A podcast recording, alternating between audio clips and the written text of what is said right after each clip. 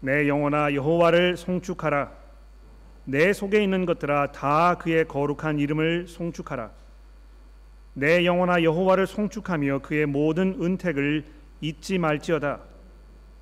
그가 내 모든 죄악을 사하시며 내 모든 병을 고치시며 내 생명을 파멸 속에서 속량하시고 인자와 극률로 관을 씌우시며 좋은 것으로 내 소원을 만족하게 하사 내 청춘을 독수리 같이 새롭게 하시는도다. 여호와께서 공의로운 일을 행하시며 억압당하는 모든 자를 위하여 심판하시는도다. 그의 행위를 모세에게 그의 행사를 이스라엘 자손에게 알리셨도다. 여호와는 극률이 많으시고 은혜로우시며 노하기를 더디하시고 인자하심이 풍부하시도다. 자주 경책하지 아니하시며 노를 영원히 품지 아니하시리로다. 우리의 죄를 따라 우리를 벌하지 아니하시며 우리의 죄악을 따라 우리에게 그대로 갚지는 아니하셨으니 이는 하늘이 땅에서 높음 같이 그를 경외하는 자에게 그의 인자하심이 크심이로다. 동이 서에서 먼 것 같이 우리의 죄과를 우리에게서 멀리 옮기셨으며 아버지가 자식을 극률이 여김 같이 여호와께서는 자기를 경외하는 자를 극률이 여기시나니 이는 그가 우리의 체질을 아시며 우리가 단지 먼지뿐임을 기억하심이로다. 인생은 그 날이 풀과 같으며 그의 영화가 들의 꽃과 같도다. 그것은 바람이 지나가면 없어지나니 그 있던 자리도 알지 못하거니와 여호와의 인자하심은 자기를 경외하는 자에게 영원부터 영원까지 이르며 그의 의는 자손의 자손에게 이르리니 곧 그의 언약을 지키고 그의 법도를 기억하며 행하는 자에게로다. 여호와께서 그의 보좌를 하늘에 세우시고 그의 왕권으로 만유를 다스리시도다. 능력이 있어 여호와의 말씀을 행하며 그 말씀의 소리를 듣는 여호와의 천사들이여 여호와를 송축하라. 그에게 수종들며 그의 뜻을 행하는 모든 천군이여 여호와를 송축하라. 여호와의 지으심을 받고 그가 다스리는 모든 곳에 있는 너희여 여호와를 송축하라. 내 영혼아 여호와를 송축하라. 아, 이번 시편, 아, 시편 시리즈의 일곱 번째 시편입니다. 이제 앞으로 세 번이 남았는데요. 아, 이 103편 시편은 참 많이 알려져 있고 또 많은 분들이 정말 사랑하는 그런 시편이라고 생각을 합니다. 이 시편은 어, 크게 이제 세 부분으로 나누어져 있습니다. 1절부터 5절, 또 6절부터 9절, 아 19절, 20절부터 22절 이렇게 아, 나눠져 있는데 아, 우리가 이것을 잠시 차례대로 한번 살펴보도록 아, 그렇게 하겠습니다. 자, 맨 첫 부분인 1절부터 5절 말씀을 보시면 다윗이 자기 자신에게 지금 이 설교를 하고 있는 것처럼 이렇게 보입니다. 내 영혼아 이렇게 얘기하고 있죠. 내 영혼아 여호와를 송축하라. 내 속에 있는 이 모든 것들아 즉 자기에 있는 그 지정의 자기의 그 마음과 자기의 뜻과 자기의 감정 이런 모든 것들 다 통틀어서 아마 이야기하는 것일 것입니다. 내 속에 있는 것들아 그의 거룩한 이름을 송축하라 내 영혼아 여호와를 송축하라 자기 자신에게 지금 이야기하고 있습니다. 그러면서 그의 모든 은택을 잊지 말아라 이제 이렇게 2절에 이야기하고 있는데 그 은택 즉 다시 말해서 하나님께서 어, 은혜로 베푸신 모든 혜택들 아, 이런 것을 잊어버리지 말고 이것을 내가 기억해라 아, 이렇게 이야기하고 있는 것입니다. 아, 어떤 은혜입니까? 하나님께서 어, 다윗에게 무슨 일을 하셨길래 다윗이 이렇게 이야기하고 있는 것인가? 그것이 3절부터 5절에 설명이 되어 있죠. 그가 내 모든 죄악을 사하시며 내 모든 병을 고치시며 내 생명을 파멸해서 속량하시고 인자와 극률로 관을 씌우시며 좋은 것으로 내 소원을 만족하게 하사 내 청춘을 독수리 같이 새롭게 하시는도다.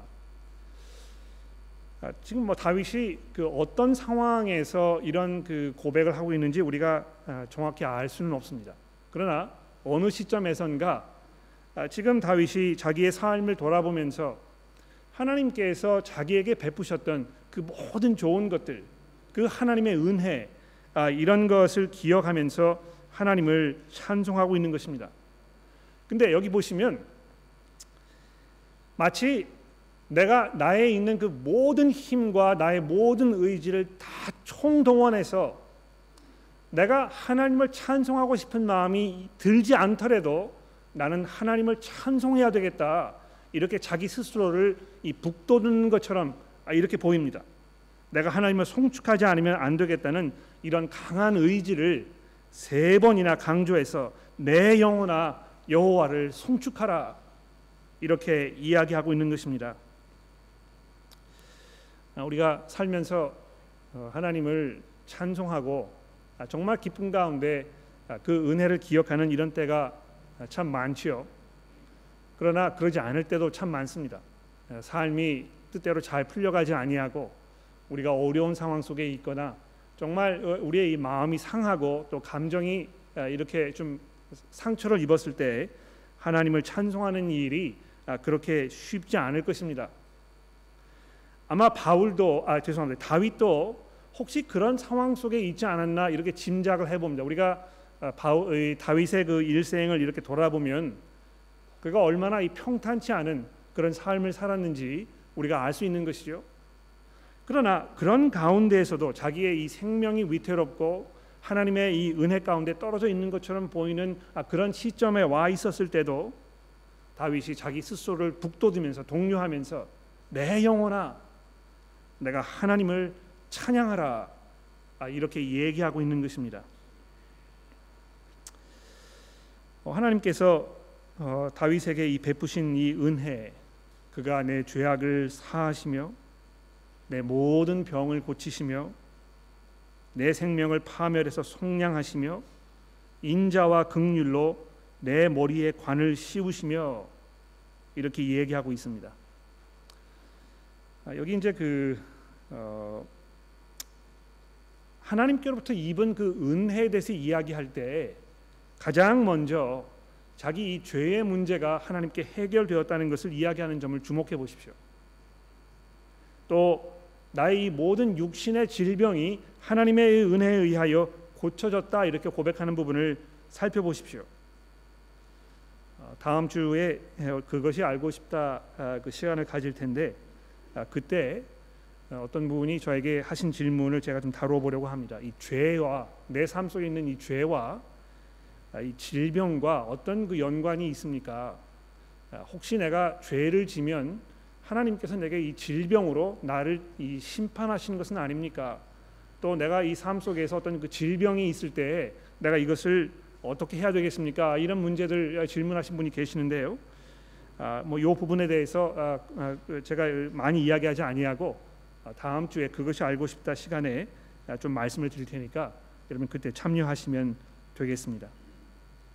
더 나아가서 어, 다윗이 여기 하나님께서 자기 머리에 이 인자와 극률로 관을 씌우셨다 하는 부분을 보십시오. 예. 여기 인자와 극률이라는 것은 하나님의 성품을 말하는 것입니다. 그렇죠?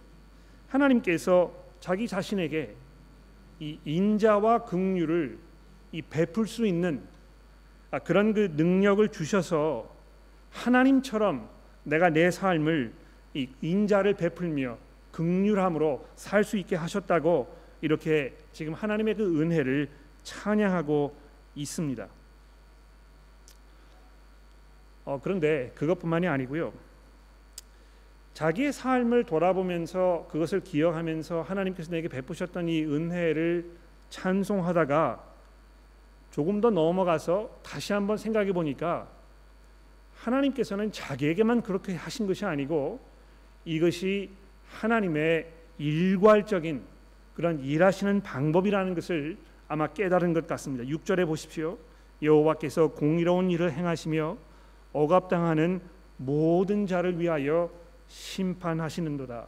하나님께서 자기에게만 이 인자와 극률로 관을 씌우신 것이 아니고 하나님께서 자기에게만 이렇게 이 은혜를 베푸신 것이 아니고 이 세상에 억압을 당하는 모든 사람에게 이렇게 이 공의로운 일을 행하셨다 이렇게 고백을 하고 있는 것입니다. 그러면서 아마 하나님께서 그 과거에 이스라엘의 이 그 역사를 통하여 베푸셨던 이 은혜에 대해서 말씀하고 있는 것 같습니다. 이 7절에 보십시오.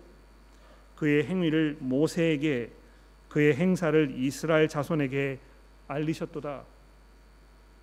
어, 이 다윗이 자기에게 그 베풀은 하나님의 은혜에 대해서 생각하다가 조금 더 눈을 비비고 하나님께서 이, 이 이스라엘에게 베푸셨던 그 은혜를 이 역사를 통하여 기억하는 것입니다. 그 8절에 보시면 아주 유명한 말씀이 있죠. 여호와는 극률이 많으시고 은혜로우시며 노하기를 더디하시고 인자하심이 풍부하시도다. 아, 여러분 이거 그 암송할 만한 그런 구절이라고 생각합니다. 그렇죠? 우리 같이 한번 읽어 볼까요? 8절입니다. 시작. 여호와는 극률이 많으시고 은혜로우시며 노하기를 더디하시고 인자하심이 풍부하시도다.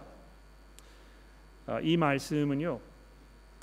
출애굽기서 34장에 있는 말씀을 다윗이 인용하고 있는 것입니다. 기억나십니까?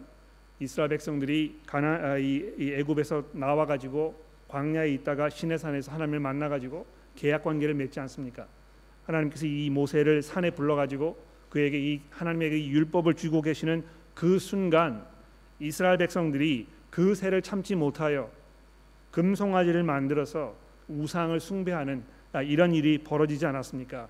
하나님께서 이 이스라엘 백성들의 그런 모습을 보시면서 진노하시고 그들을 심판하셨지만 나중에 하나님께서 모세를 다시 불러가지고 내가 이 백성들을 용서하고 내가 다시 시작하실 것이다 아, 이렇게 말씀하면서 자기 자신의 그 성품에 대하여 말씀하시는 내용이 지금 이 8절에 있는 이 말씀입니다. 여호와는 긍휼이 많으시고 은혜로우시며 노하기를 더디하시고 인자하심이 풍부하시도다. 아, 그래서 어, 다윗이 이 이스라엘의 역사를 돌아보면서 거기에 나타난 이 하나님의 그 성품 이것을 이 구절에 이렇게 설명합니다. 자주 경책하지 아니하시며 노를 영원히 품지 아니하시리로다.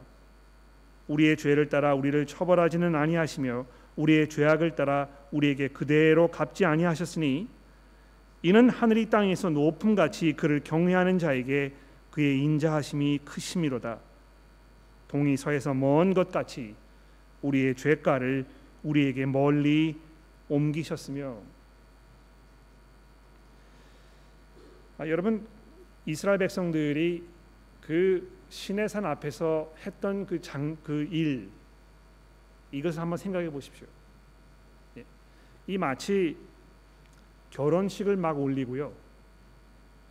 지금 신랑과 신부가 이제 그 결혼 서약서 여기다가 서명을 이렇게 하는 그 순간입니다. 뭐 이 신랑이 지금 이 방에 들어가 가지고 이 서류에 서명을 하고 있는 그런 순간인데요. 신부가 그 자리에서 거기에 있던 다른 하객과 눈이 맞아서 지금 간음을 하고 있는 것입니다. 아, 구약 성경을 통해서 그 장면을 하나님께서 그런 식으로 여러 번 얘기하셨습니다. 어떻게 이스라엘 백성들이 이럴 수 있었을까? 또 그러한 이스라엘 백성들을 바라보시면서 하나님께서 어떻게 참으실 수가 있었을까? 그러나 실제로 이스라엘의 역사를 돌아보면 하나님께서 이런 패역한 이스라엘 백성들을 끝까지 이 하나님께 순종하지 아니하고 하나님께 이 회개하지 않으려는 이 이스라엘 백성들을 바라보면서 영원히 노를 품지 아니하시는 그들의 죄를 따라 그를 처벌하지 아니하시는 그 죄악을 따라 그들에게 그대로 갚지 아니하시는 이런 하나님에 대하여 지금 기억하고 있는 것입니다. 어, 어떤 그 사회 정의감 이런 것이 이제 다른 사람보다 더 많으신 분들은 이 세상의 모든 불의와 또 불공평함과 악 아, 이런 것을 보면서 이 통탄을 합니다. 그렇죠? 어떻게 세상이 이럴 수 있을까? 특별히 어, 하나님께서 정말 사랑의 하나님이시고 또 공의의 하나님이시고 능력이 많으신 그러신 분인데 어떻게 이 세상 사람들이 이렇게 고통 중에 있도록 내버려 두실 수 있을까? 하나님의 정의가 어디 있을까? 아 이렇게 하나님 앞에 한탄을 하는 것입니다. 그러나 하나님께서 하나님의 그 공의대로만 하나님의 그 정의대로만 이 세상을 대하셨으면 아무도 하나님 앞에 나아갈 수가 없을 것입니다. 제 삶을 들여다봐도 그렇고 여러분의 삶을 들어보셔도 그렇고 우리가 하나님의 이 정의를 정말 구한다면 하나님 앞에 온전히 설 수 있는 사람이 아무도 없을 것입니다. 그러나 하나님께서는 공의의 하나님이시지만 그분의 마음 속에는 이 공의보다 더 큰 하나님의 이 은혜와 하나님의 용서의 사랑이 있었던 것입니다. 아 근데 13절에 보시면은요. 그런 하나님의 은혜가 인간의 이 나약함과 보잘것없는 이런 것을 생각했을 때 더 놀랍게 느껴진다는 것입니다. 13절에 보십시오. 아버지가 자식을 극률히 여김 같이 여호와께서는 자기를 경외하는 자를 극률히 여기시나니 이는 그가 우리의 체질을 아시며 우리가 단지 먼지뿐임을 기억하심이로다. 인생은 그 날이 풀과 같으며 그 영화가 들의 꽃과 같도다. 그것은 바람이 지나가면 없어지나니 그 있던 자리도 다시 알지 못하거니와 여호와의 인자하심은 자기를 경외하는 자에게 영원부터 영원까지 이르며 그의 의는 자손의 자손에게 이르니 곧 그의 언약을 지키고 그 법도를 기억하여 행하는 자에게로다. 지금 그 인생의 이 연약함에 대해 얘기합니다. 우리가 얼마나 보잘것없고 얼마나 가치 없는 이런 존재들인가에 대해서 지금 다윗이 얘기하고 있습니다. 그것을 생각해 보았을 때 하나님께서 이렇게 은혜로 사랑으로 우리의 죄를 묻지 아니하시고 우리를 용서하시는 것이 정말 놀랍다는 것입니다. 얼마 전에 저희 집에서 일어났던 일을 제가 좀 소개를 드릴게요. 어, 제가 이제 그 50회 생일을 맞던 때 저희 가족 식구들 뭐 친지분들이 다 이렇게 서로 합하셔가지고 어, 저에게 이 음악을 들을 수 있는 좋은 그 스피커를 어, 마련해 주셨습니다. 어, 굉장히 좋은 스피커입니다. 근데 이제 이 가격이 뭐 굉장히 많이 나가는 스피커이기 때문에 이그 second hand로 이렇게 이제 샀거든요. 근데 뭐 second hand도 얼마나 소리가 좋은지 몰라요. 그래서 거기 앉아가지고 이 음악을 듣는 것이 제 인생의 낙이라고 생각을 합니다. 아, 저희 집에 그 애완동물 두 마리 기르는 거 아시죠? 개가 한 마리 있고요, 고양이가 한 마리 있는데 요즘에 고양이가 아, 제 눈에 났거든요. 왜 났느냐 하면 어느 날 제가 저와 이제 집사람이 집을 비운 사이에 이 고양이가 그 스피커 위에 앉아 있다가 뛰어내리면서 그 스피커를 넘어뜨린 것입니다.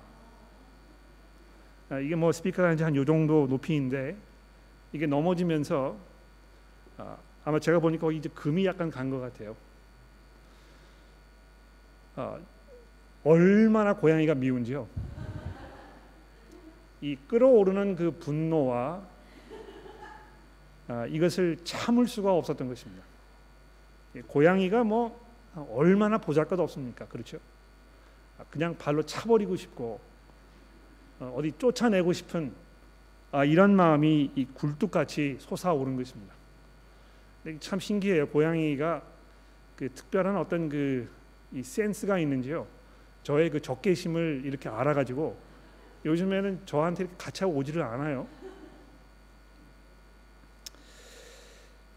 아, 마치 그런 것인 것 같아요. 예? 하나님께서 여러분과 저를 보셨을 때 마치 제가 이 고양이를 보는 것 같지 않겠습니까? 아무런 의미가 없는 아무런 가치가 없는 오히려 죄 가운데 범벅이 되어서 자기 앞가림을 하지 못하는 이런 인생들을 하나님께서 불쌍히 여기시고 그가 우리의 체질을 아신다 14절에 얘기합니다. 우리가 단지 먼지뿐임을 기억하셨다. 그러면서 우리를 먼지처럼 사라져버릴 꽃과 같이 대하지 아니하시고 우리에게 한없는 끝없는 이 인자하심으로 영원부터 영원까지 우리에게 대하신다고 다윗이 고백하고 있는 것입니다. 그래서 오늘 시편의 마지막 부분에 보면 이런 모든 부분들을 돌아보면서 아마 다윗의 마음에 어떤 그 변화가 좀 일어나지 않나 생각해. 맨 처음에 이 시편을 시작할 때는 내가 하나님을 찬송하고 싶지 않아도 내가 하나님을 찬송해야 되겠다. 내 영혼아 하나님을 찬양하라. 아 이렇게 강압적으로 이야기하고 있는 것처럼 보이는데요. 이 19절 마지막 부분에 오게 되면 하나님의 그 은혜를 생각하면서 자기 자신을 주체할 수 없는 것인 것처럼 이렇게 보입니다. 여호와께서 그의 모든 보좌를 하늘에 세우시고 그의 왕권으로 만유를 다스리시는도다. 능력이 있어 여호와의 말씀을 행하며 그의 말씀의 소리를 듣는 여호와의 천사들이여 여호와를 송축하라. 그에게 수종을 들며 그의 모든 뜻을 행하는 천군이여 여호와를 송축하라. 여호와의 지으심을 받고 그가 다스리는 모든 곳에 있는 너희여 여호와를 송축하라. 내 영혼아 여호와를 송축하라. 그러니까 이, 이 마지막 부분에 오게 되면 다윗이 지금 이 세상에 있는 모든 피조물들 하나님의 천군 천사와 하나님께서 만드신 이 모든 피조물들에게 다 함께 하나님을 찬송하는 이 찬양에 참여하라고 이렇게 초대하고 있는 것입니다. 어, 이 시편을 보게 되면 아, 우리가 좀 기억해야 할 몇 가지 중요한 사항이 있습니다. 이 시편이 이제 150권으로 이루어져 있는데 이것이 다섯 권의 책으로 나누어져 있다. 제가 이렇게 말씀을 드렸습니다. 아, 근데 지난주에 우리가 살펴봤던 이 73편을 보면 이게 이제 그 3권에 속해 있는 시편이거든요. 근데 이 3권에 속해 있는 이 모든 시편들 73편부터 이제 89편이 되겠는데요. 이 시편들 우리가 쭉 읽어 보면 아마 역사적으로 이스라엘이 그 하양새를 그리다가 이 바닥을 치는 즉 이 바벨론으로 끌려가는 그런 그 역사적 상황을 배경으로 하고 있는 것처럼 보입니다. 아 그래서 그 지난주에 이 바라본 악인들의 그 풍요로움 아마 이것이 그 바벨론의 그 풍요로움 이런 것에 대한 그 기억이 아닌가 생각합니다. 또 74편에 보시면 3절에 이 하나님의 성전이 지금 다 무너져 버리고 거기에 있던 이 귀한 물건들이 다 이 도둑질을 당하는 이런 장면에 대해서 노래하고 있습니다. 또 제 3권의 마지막 시편인 이 89편에 가시면은요. 더 이상 이 다윗의 왕좌 여기에 이 하나님의 정하신 그 임금이 더 이상 있지 아니하는 그래서 이스라엘이라는 이 나라가 다 무너져 내려버린 이런 상황을 이 3권이 아마 노래하고 있는 것 같습니다. 예, 거기에 대해서 이 4권 오늘 이제 우리가 읽은 이 시편 103편이 이 4권에 속해 있는 것인데 이 4권에 있는 이 모든 시편들은 그러한 상황 속에 있는 이스라엘 백성들이 하나님께 던지는 그 질문들 하나님 왜 이렇게 된 것입니까? 얼마만큼 우리를 이런 상황 속에 내버려 두실 것입니까? 이런 그 질문들에 대한 이 대답인 것처럼 보입니다. 시편 103편 특별히 다윗이 그러한 상황을 염두에 두면서 하나님께서 자기 자신에게 또 하나님의 백성들에게 얼마나 일괄적으로 은혜와 사랑과 극률하심으로 대하셨는지 지금 상기시켜 주고 있는 것입니다. 그래서 이 시편을 보게 되면 아, 이 하나님의 그 놀라운 성품에 대하여 우리가 다시 돌아보게 되지 않습니까? 제가 아까 말씀드린 대로 이 금송아지 사건을 기억해 보십시오. 그 형편없는 이 목이 굳은 그 마음이 패역한 도저히 하나님께 돌아오려고 하고 하나님께 겸손함으로 자기의 삶을 돌아보면서 주께 회개하고 고백하지 아니하는 이 백성들을 향한 이 하나님의 한결 같은 그 마음, 그분의 그 은혜 이런 것을 시편 기자가 찬송하고 있습니다. 또 이 먼지와 같은 인간들을 향한 하나님의 극률하심에 대하여 기억합니다. 우리가 도대체 무엇이관데 하나님께서 이렇게 우리를 사랑하시는가? 또 세 번째로 이 하나님의 왕권에 대하여 그분께서 그저 내 개인의 하나님뿐만이 아니고 또 택하신 이스라엘 백성들만의 하나님이 아니시고 이 온 천하를 호령하시는 그 하나님이심을 이야기하면서 그분이 마땅히 찬송을 받아야 할 것이라고 이렇게 이야기하고 있는 것입니다. 아, 우리가 이 시편 104편 3편을 그리스도인으로 즉 그저 구약 시대에 살고 있던 이스라엘 백성의 입장에서가 아니고 이제 예수 그리스도를 통하여 나타난 이 하나님의 은혜를 알고 있는 그리스도인의 입장에서 이 시편을 돌아봅시다. 시편 기자가 이야기한 대로 여러분과 제가 알고 있는 이 하나님이 얼마나 은혜로우신 분인가. 그분이 얼마나 이 극률하심으로 어, 극률하심에 흘러 넘치시는 분인가는 이 십자가 사건을 통하여 우리가 잘 알고 있습니다. 우리가 아직 죄인 되었을 때에 벌레만도 못한 아, 이런 그 표현을 사용하면서 찬송 작곡가가 아, 하나님의 그 은혜를 우리에게 설명하였는데요. 정말 그렇지 않습니까? 우리는 우리가 생각하는 것만큼 우리 스스로에게 생각하는 것만큼 그렇게 위대하지 않습니다. 우리는 우리가 생각하는 것만큼 그렇게 많은 가치가 있는 사람들이 아닙니다.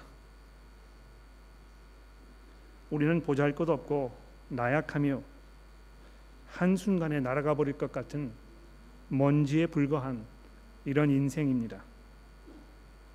그런 우리가 하나님을 무시하고 하나님께 반기를 들며 마치 우리가 하나님인 것처럼 행세하는 이런 삶을 살고 있었을 때 우리가 아직 죄인 되었을 때에 그리스도께서 우리를 위하여 죽으심으로 하나님께서 우리에 대한 자기의 사랑을 확증하셨느니라. 오늘과 같은 이런 화창한 날을 우리가 맞으면 기쁘고 즐거운 마음으로 화사하게 교회를 찾아오면서 콧노래를 부르며 야 참 하나님이 사랑이 많으신 분이구나 이렇게 자연스럽게 고백하게 될지 모르겠습니다. 그러나 날이 굳고 몸이 피곤하고 우리의 이 삶이 우리의 생각대로 잘 풀려가지 아니하고 우리의 육신이 점점 이 쇠약해져 가고 있다는 사실을 느끼면서 이 삶의 모든 무거운 짐들이 우리를 엄습해 올 때 우리는 무엇으로 어디에서 하나님의 은혜와 하나님의 사랑을 확증하는 것입니까? 예수 그리스도의 그 십자가를 바라보며 하나님의 그 은혜와 하나님의 극률하심을 확인하는 것입니다. 시편 기자는 그것을 우리만큼 알지 못하였을 것입니다.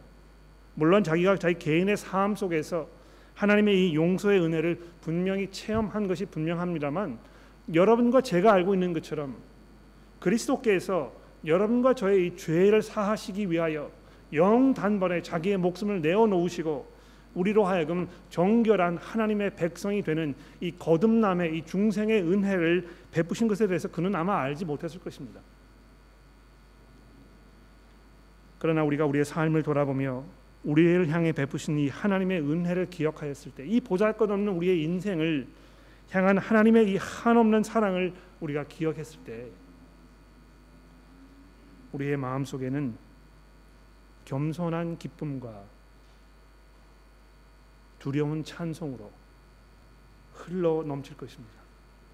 얼마나 우리가 하나님 앞에 겸허한 자세로 나아가며 우리가 얼마나 하나님 앞에 아, 정말 기쁨으로 그의 은혜를 찬양해야 하겠습니까? 아, 여러분 우리가 주일날 교회에 모여서 함께 찬송을 하는 시간이 저에게는 제 개인적으로는 너무 너무 즐겁고 너무 너무 기쁜 시간입니다. 아, 우리가 그냥 뭐 입으로 하나님의 아, 그 은혜와 사랑을 찬양하는 일도 참 훌륭한 일입니다만 모든 하나님의 백성들이 함께 모여서 이 하나님의 은혜를 기억하며 하나님의 그 광대하심을 생각하며 이 온 우주를 통치하고 계시는 그 하나님께서 보잘것없는 우리를 향하여 베푸르신 이 은혜를 우리가 함께 노래로 찬양하는 이것이 얼마나 훌륭하고 놀라운 이런 일인지 모릅니다. 인생의 어려운 순간을 맞았을 때 우리가 더더욱 주를 기억하며 하나님의 은혜를 찬양하는 우리 성도의 삶을 살게 되기를 간절히 기도합니다. 기도하겠습니다. 하나님 아버지 감사합니다. 죄인 되었을 때에 우리를 위하여 예수 그리스도를 십자가에 내어 주시고 그리고 거듭남의 이 은혜 가운데 참여하게 하셨으니 하나님 저희가 이 시간 간절히 기도하는 것은 우리 속에 있는 모든 것들에 하나님을 향한 찬송으로 채워 주옵소서. 우리가 이 하나님의 은혜를 바라보며 마음이 뜨거워지게 하시고 주를 찬송하지 않고는 배길 수 없는 그런 열정으로 우리의 마음을 채워 주옵소서. 예수 그리스도의 이름으로 간절히 기도합니다. 아멘.